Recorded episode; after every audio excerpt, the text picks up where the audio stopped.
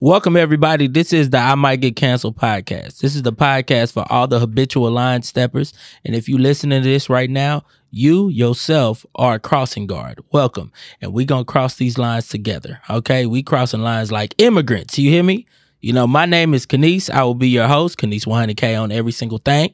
Now, we'll be dropping unhinged, controversial, episodes every week, okay, guys? And we doing this forever, all right? We sticking here because until we get canceled.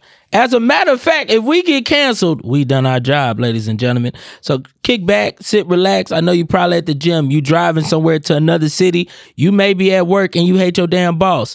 And this is the purpose of this podcast, right? The purpose of this podcast is for you to be entertained and to laugh and also for me to say the shit that's been on your mind. So welcome out. This is I Might Get Canceled. I'm Canice. And let's get these episodes started.